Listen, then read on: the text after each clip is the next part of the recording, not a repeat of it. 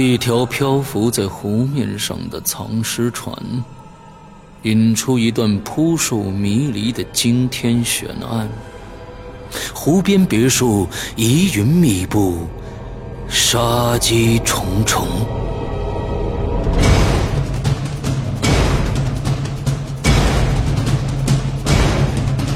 鬼影人间携手中国著名推理小说家蓝马，打造鬼影人间首部中篇推理悬疑音乐剧《湖边别墅的鬼影》。二零一三年三月十五日抽丝剥茧，全球首发。鬼影丛生，魅火舞动，精彩内容尽在鬼影人间苹果 APP。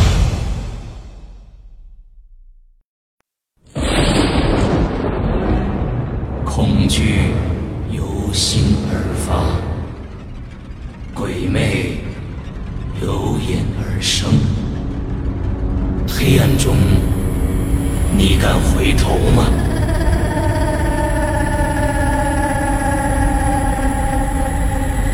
现在你收听到的是《鬼影人间》，杜家，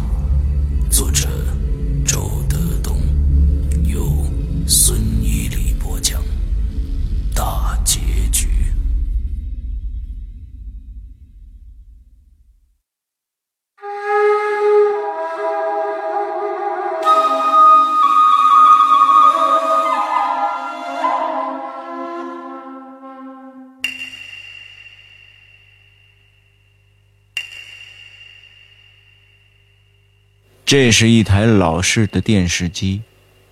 只有十个频道，几乎都是新闻。我不爱看，他也不爱看。就在那里，不停的换台。有一个频道没有图像，都是雪花，那噪音刷刷的很响。他锁定了这个台，站起身来，坐到了炕上，随手说。这个台好看，我的身上猛的一下一层鸡皮疙瘩，结结巴巴的说：“啊，你喜欢看，呃，喜喜欢看这个台啊？”他转过身，不解的问我：“你不爱看吗？”我身上的每一根汗毛都炸起来了。我颤颤的说：“这个台，这不都是雪花吗？这什么也没有啊！”他听了这句话，竟然打了个冷战。他低声说：“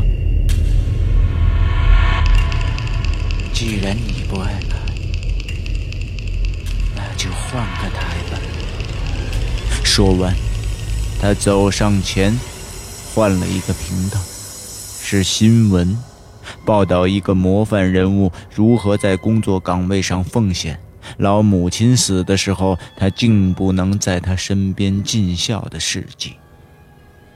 我哪有心情看这些呀？大脑里就像刚才那个空台一样，刷刷的全都是雪花。我看了一会儿，江梦莹打了个哈欠，她好像有点困了。就在这时，门啪的一声被撞开，李串回来了。借着电视的光，我看见他怒气冲冲的样子，好像刚刚的哭过，眼睛还红着。你怎么了？车刚呢？我问道。这时我发现他的头发很乱，两个扣子也掉了，领口敞着，露出白花花的肉。他没有回答，爬到炕上，把被子扯过来蒙住了脑袋，传出了闷闷的哭声。车刚随后追进来，他见李串躺进了被窝，不自然的朝我和江梦影笑了笑，神情十分的狼狈。我一下就想到了刚才发生什么，看来李串并不那么开放。车刚一定是心急，想吃热豆腐，结果，李川翻了脸，这让我很意外。我以为他们已经那样了。车刚心神不定地坐在炕上看了一会儿电视，他终于推了推李川，轻声说：“哎，哎，不是，那个，嗯，别别生气了。”李川使劲一扭身子，在被窝里骂道：“滚你妈的！”江梦影的眼睛转了转，然后对车刚做了个手势，示意我们先出去。他好像要劝劝他。我就拉着车刚出了屋子。我们走在漆黑的村道上，车刚骂起来：“那骚货！”然后他做贼心虚的问我：“哎，你你知道怎么回事吗？”我说：“我当然知道了。这个骚货想非礼你，遭到了你激烈的反抗，于是气成了这样子呗。”车刚打了我一拳，说：“我靠，嗨，你还真是料事如神嘿！他还以为他怎么着呢？他以为他玉女呢。”我说：“行了。”别吃不着葡萄说葡萄酸了，哎，今天晚上你可千万别睡啊，咱们有大事儿。哦，你放心，我不会睡的。得了吧你，你每天都是第一个睡着，睡着之后推都推不醒。哎，老实讲啊，我跟你说，我现在这心思他不在这上面，他梦不梦游跟我有什么关系呀？跟我有关系。为什么？因为我爱他。说完这句话，我自己都吓了一跳。车刚愣愣的看着我，半晌才说：“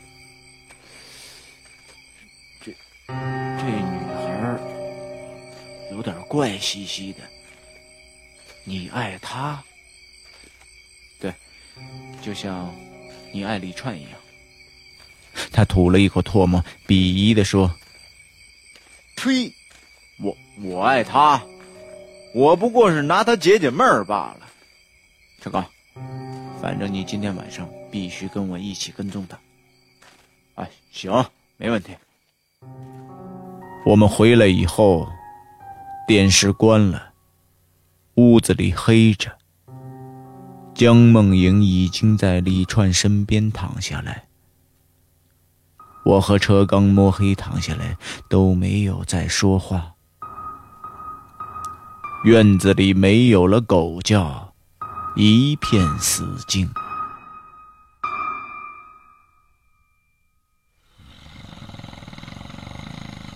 车刚这家伙答应的好好的，可是他还是第一个睡着的。他的鼾声打响之后，我一下就感到了孤独。我使劲的瞪着眼睛，不让自己睡着。我忽然想到，车刚必须得睡着，不然没有了他那惊天动地的鼾声，江梦影就不会去梦游。他即使睡着了。仍有一双诡秘的眼睛在他的身体深处眨动着。昨夜，江梦莹听到狗叫就反身回了屋，就是因为那双眼睛。不知道过了多久，李川突然在寂静的深夜喊起来：“松开我！松开我！”我吓了一跳，接下来他又没有声音了。他在说梦话，在梦里，车刚这个一百八十斤的大坏蛋肯定又嬉皮笑脸的开始解他的腰带了。他在怒斥他，而无辜的车刚，在他自己的梦里正在做好事。他翻了个身，一边磨牙。一边模模糊糊地说：“呃，不用谢了，没关系，老四是我好哥们儿。”就在这个时候，一个黑影缓缓地坐起来了。屋子里黑咕隆咚的，我判断不出这个黑影是江梦影还是李川，我的神经一下就绷紧了。他无声地穿上衣服，转过身子，盯住我，盯了好半天。他终于下了地，轻轻地走出去。我用力地推了推车缸，低声说：“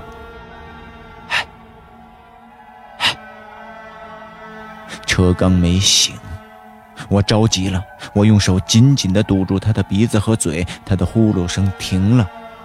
过了一会儿，他憋得受不了了，猛地一扬手打在了我的脑袋上。他那条粗壮的胳膊就像木棒一样结实，有一股油烟味把我砸得眼前金星四射。我迅速穿上衣服，跳下地，一个人跑了出去。是江梦莹。他走出了院门，我快步的追过去，看见这个黑影。轻飘飘地从韭菜地旁边走过，一直走向了河边。我蹑手蹑脚地尾随他，保持二十米的距离。我心里紧张到了极点。他走上了吊桥。白天。两个男人拉着他的手过吊桥，他都吓得迈不开步。而此时，他的动作却极其的敏捷、利落。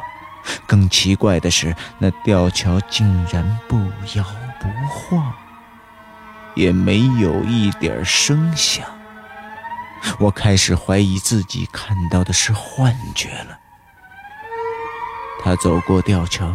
爬上了河对岸的小山，他要去小山那边的乱坟地。我不敢走上吊桥，我知道只要我一踩上去，他就会想起来，那样一准会惊动他。我一直看着前面那鬼魅的影子登上了小山顶，又走下去，才轻轻地走上了吊桥。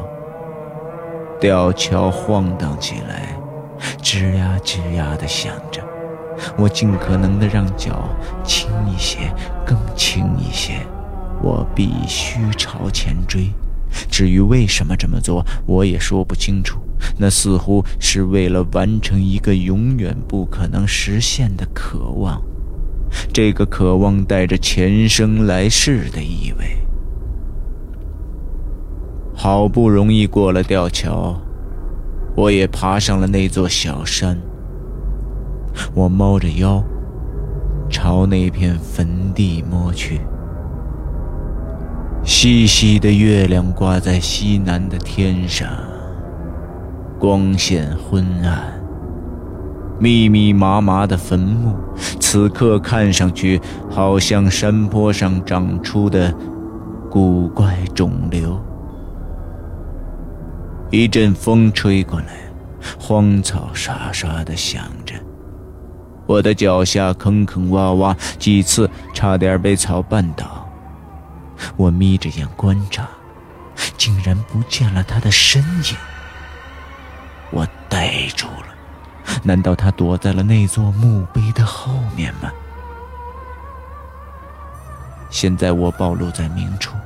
我索性直起腰来，搜索每一块墓碑背后，可竟然没有看到他的踪影。我彻底的傻了。一座座清白的墓碑，好像没有五官的脸，在我的四面八方静静的站立着，都呆呆的望着正前方。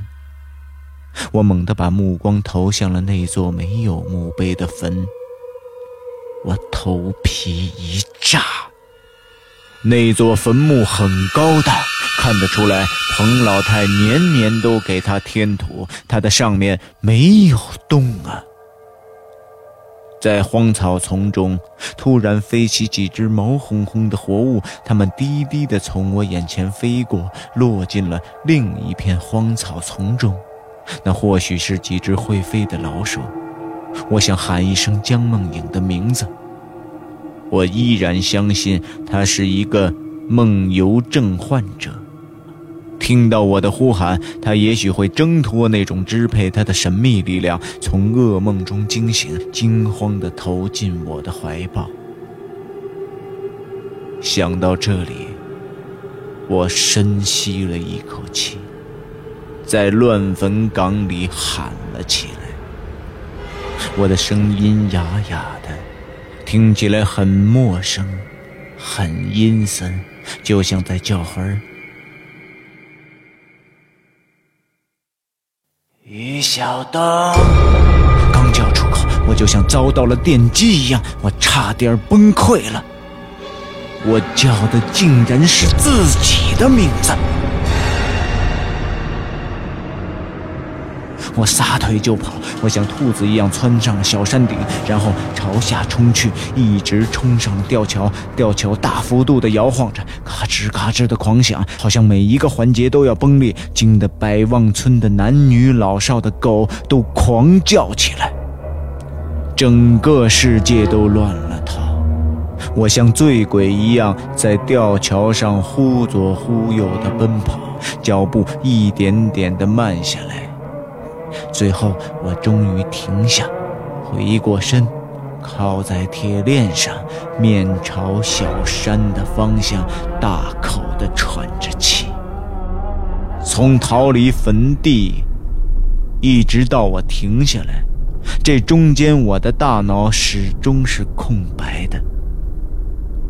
我一点点恢复了思维，回想刚才的情景，依然。百思不得其解，我为什么会喊出我自己的名字呢？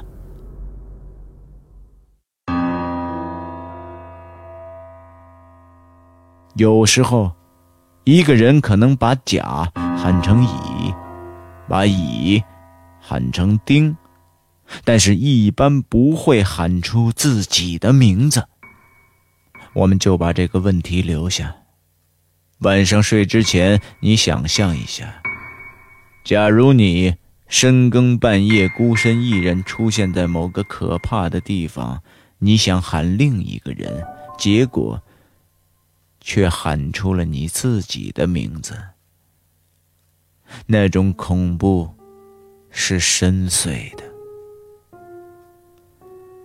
有人研究心理学，得出这样一个结果：任何口误。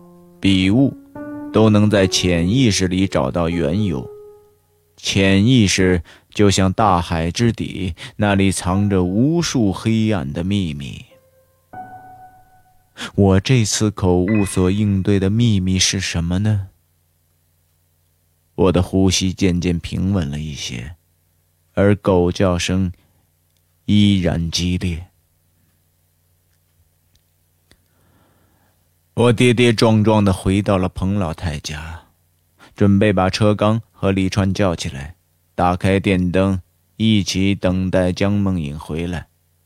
我要在明晃晃的灯光下，仔细地看看他的眼睛，我要听听他怎么说，我要让黑暗、诡秘、离奇的梦游症暴露在光明中，暴露在大家的目光下。我要看看他的实质。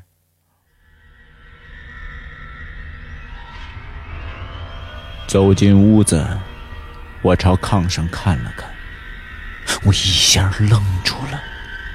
炕上躺着三个人。我慢慢的把头凑近炕头，凑近江梦影的脸。他静静的睡着，眉眼安详，鼻息香甜，对这个世界发生的一切似乎都不知不觉。我呆了，我不相信，我死死的盯住他的脸，过了好长的时间，没有任何破绽。我的腿又酸又痛，终于我直起腰，蹑手蹑脚地朝炕梢走去。走着走着，我陡然停下了。我突然意识到一个十分重要的问题：我一直没听到车刚那粗重的鼾声啊！屋里一片死寂。我俯下身，盯住他的脸。月光在炕头，他的脸在暗处，黑乎乎的，看不清五官。我又凑近了一些，仔细的端详，渐渐的，我看清了，他瞪着双眼，正死死的盯着我。突然，他轰的一下坐起来，大喊一声：“于小东！”我吓得后退了一步，江梦莹也被吓醒了，她伸手拉开了灯。车刚直直的盯着我，低低的说：“于小东，你梦游。”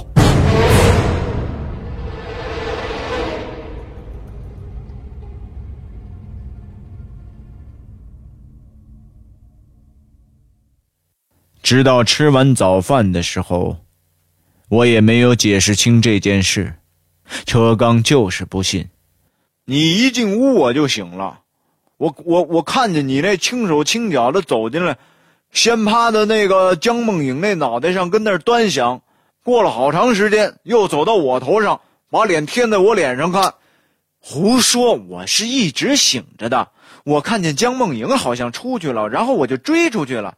结果呢，我跟着他一直跑进了那片坟地，可是我没看见他，然后我就一个人又跑回来了。江梦影的眼神似乎很迷惑。哎呦，这几天这到底是怎么了？怪事接连不断的，我们还还还是早点离开这儿吧。车刚说着，我早就说回去了。李川气呼呼的打断他，看来他对车刚的怒气还没有消。车刚看了他一眼，不再说话。我的大脑里梳理着这些天发生的一幕幕，同样。越想越不对头，突然，江梦影说了一句莫名其妙的话：“走之前，我想到那片坟地去一趟。”为什么？我警觉的问：“看看那座没有墓碑的坟，我觉得那个女孩挺可怜的。我采的这些太阳花。”就是要送给她的。我想了想，说：“那我们陪你一起去。”这顿早餐是最后一顿。彭老太为我们做的清水手擀面、鸡蛋卤，我们付给他三张百元的票子，他只拿了其中一张，大声说：“你们呀！”睡的是家里的炕，吃的是自家种的菜，喝的是自己井里的水，用不了这么多的钱。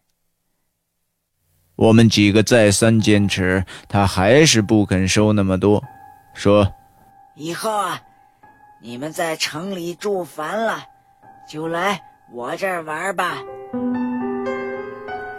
我想。当年这个老太太，在她死去的亲生女儿眼中，一定是威严的，甚至是冷酷的，不然她不会以死抗争。可是，她在我们这些外人面前，却是一个通情达理的老太太。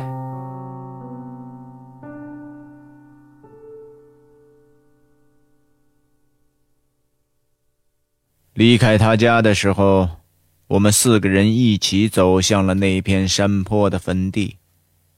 过吊桥的时候，江梦影的胆子比前两次稍微大了一点点，不过还是有点战战兢兢的。这次是李串拉着他。一路上，李川一直不理车刚，他和江梦莹走在一起，我和车刚走在后面。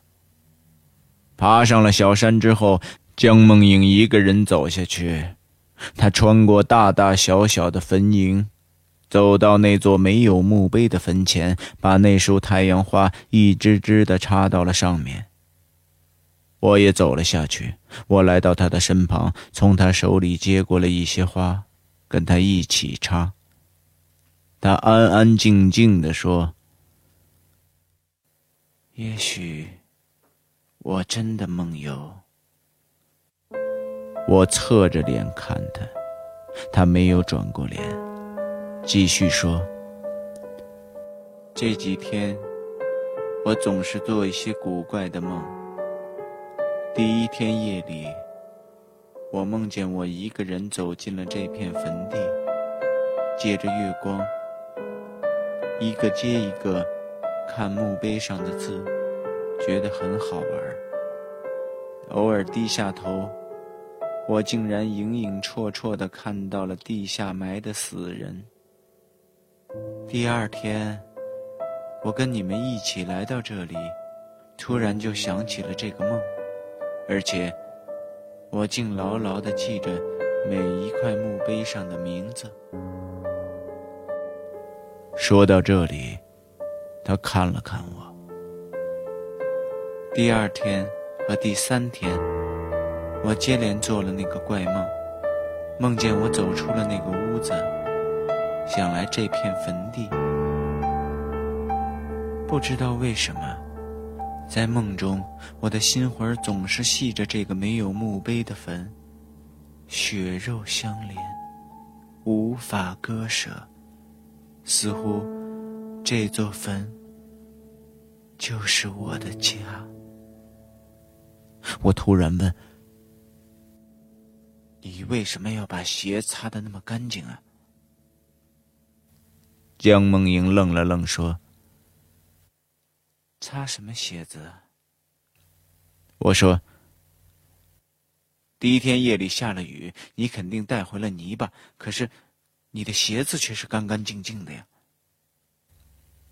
他皱着眉想了想，说：“我只是隐约记得梦里的大概情节，具体的细节我记不得了。”我盯着他的眼睛，又问：“啊，第二天，你刚刚走出院子，为什么又突然返回来了？”他努力的想了想，说：“哦，对了。”我好像梦见院子里有一个穿黑大衣的男人，他笑嘻嘻的围着我转，我觉得他不怀好意，就没有理他，径直走了出去。我刚走出大门，那个穿黑大衣的男人突然又在后面叫住我的名字，说屋里有一个人在找我，我就赶紧回来了。那是一条不懂人语的黑狗啊。梦游者看到的情形和我们看到的情形，到底哪个更真实呢？我接着问：“那第三天夜里，你梦见自己干什么了？”他插完最后一枝花，拍打拍打手说：“昨天，我梦见我回家了，在梦中，好像我就是彭老太的女儿。”可是，我走到吊桥上，我突然发现有人在背后跟踪我，我以为是我的母亲，回头一看，吓得我魂儿都没了。我一惊，那，那你看见了什么呀？我看见，我看见了一具骷髅在尾随我。我又一惊，他转过脸来。看着我的眼睛，冷不丁的问：“你猜是谁的骷髅？”啊？不知道。他是那个供销社的店员，他追赶我要和我并股，我就赶紧钻到草丛里躲起来了。看着他追过去，奔向了那片坟地，我才起身跑回来。你们完了吧？你们完了没有啊？李串在小山顶上喊道：“我抬头说，啊，完了！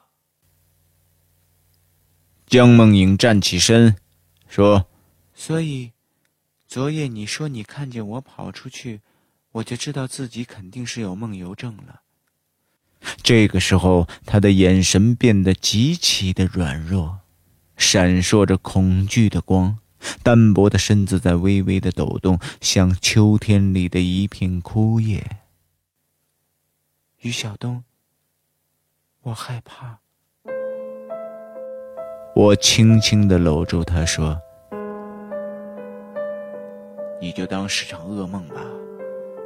这种梦游者并不罕见，从来没有什么危险。可是，我怀疑这种病其实是一个精神通道，通向另一个世界。好了好了，别乱想了。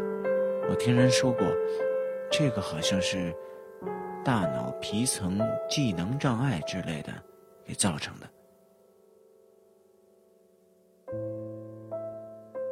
李串和车刚真的是闹崩了，他们站在小山顶上的两个地方，互相不说一句话。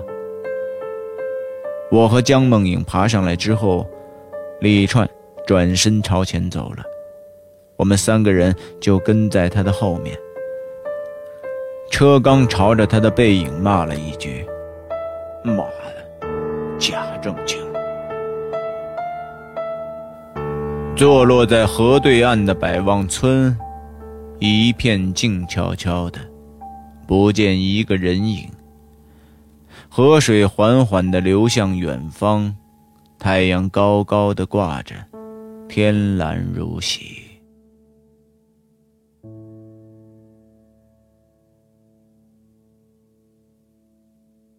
李川跨上了吊桥，大步朝前走着。吊桥奇声怪调的叫起来。江梦莹好像在那一瞬间预感到了什么，突然转过头对车刚说：“过吊桥的时候你要小心一点。”车刚说：“为什么呀？桥太老了，你又这么重。”突然，扑通一声巨响，我猛地抬头看去，吊桥上的一块木板断了，李川一头栽了下去。这个时候，我们已经来到了河边。我不会游泳，江梦莹也不会，我不知道车刚他会不会，我就愣愣地看着他，他也愣愣地看着我。接着，他猛地甩掉外衣，一头扎进河里，奋力朝里窜游去。江梦影回过神儿，大声的呼喊起来：“救人呐！救人呐！”似乎没有人听见。不见百望村有一个人跑出来。李串在河水中一下一下的往上窜着，终于沉了下去。他乌黑的头发像水中的一团浓墨，一串串气泡冒了出来。车刚终于游到了他的跟前，一把抓住他，朝我们这边游来。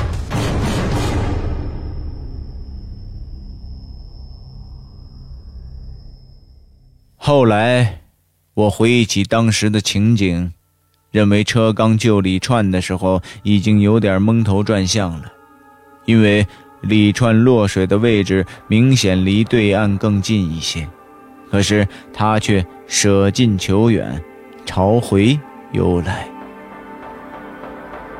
李川一直在拼命抓挠，几次将车刚拖下水，车刚游得越来越缓慢，越来越艰难。我和江梦影一起喊人，江梦影的嗓子已经哑了。百望村，终于有人听见了，很快就有一些人冲过来。有几个水性好的村民跳进河里，游向李串和车刚。他们被救上来之后都不省人事了。李串的肚子鼓鼓的，面目铁青；车刚的脸色好看一些，只是他的鼻孔渗出了几滴血。最后，李串被救活了，车刚。死了。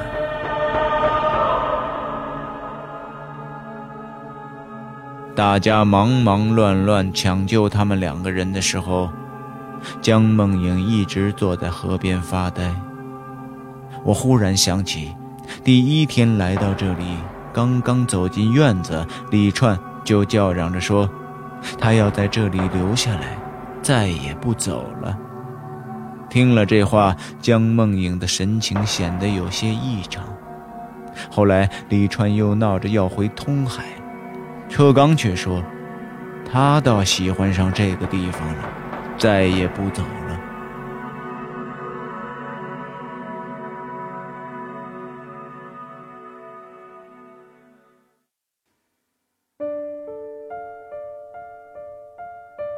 两个月之后。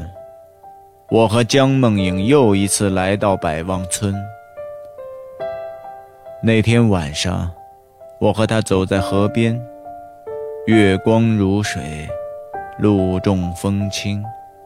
我说：“江梦影，你嫁给我吧。”他没有看我，只是轻轻地问了一句。你能给我一个理由吗？我想了想，说：“你就当我是那个供销社的店员吧。”